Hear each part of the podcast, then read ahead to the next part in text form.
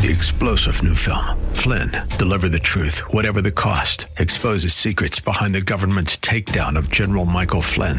Flynn knew what the intel world had been up to. He ordered the first audit of the use of contractors. This set off alarm bells. He told the truth. He was the most dangerous person for Donald Trump to hire. They had to get rid of Flynn. Flynn, deliver the truth, whatever the cost. Available now. Watch it today. Go to salemnow.com. Salemnow.com. The real injustice. This is Mission America with Linda Harvey.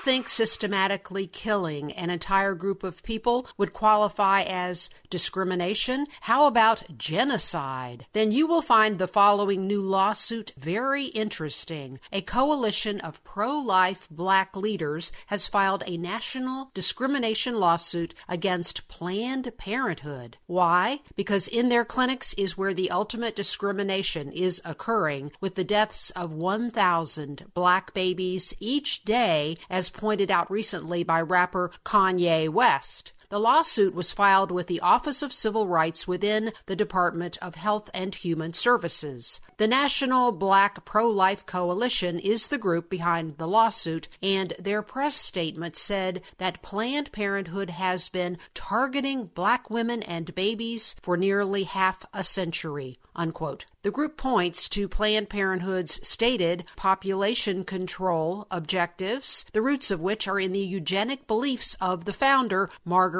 Sanger. One of the leaders of the black pro life group called abortion a brutal form of population control. Another of the members called abortion a method of womb lynching, which has resulted in the deaths of more than 20 million lives. And here's an important point made by another member of the coalition, Walter Hoye of the Issues for Life Foundation. He said, quote, Abortion has grown into the leading cause of deaths for blacks, resulting in a fertility rate, 1.8, that is less than the required number, 2.1, to replace the population. At this rate, by 2050, the total black fertility rate will be 1.3 or lower, a rate that is irreversible. Unquote. Black conservative commentator Candace Owens recently pointed out that 63% of Planned Parenthood clinics are in minority neighborhoods. Friends, once again, we are reminded that the priorities of our country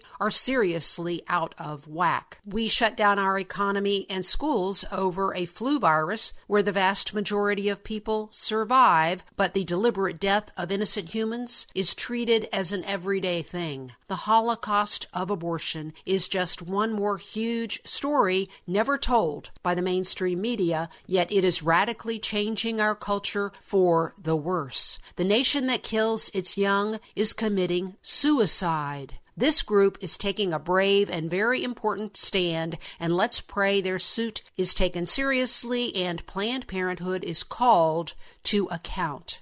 I'm Linda Harvey. Thanks for listening.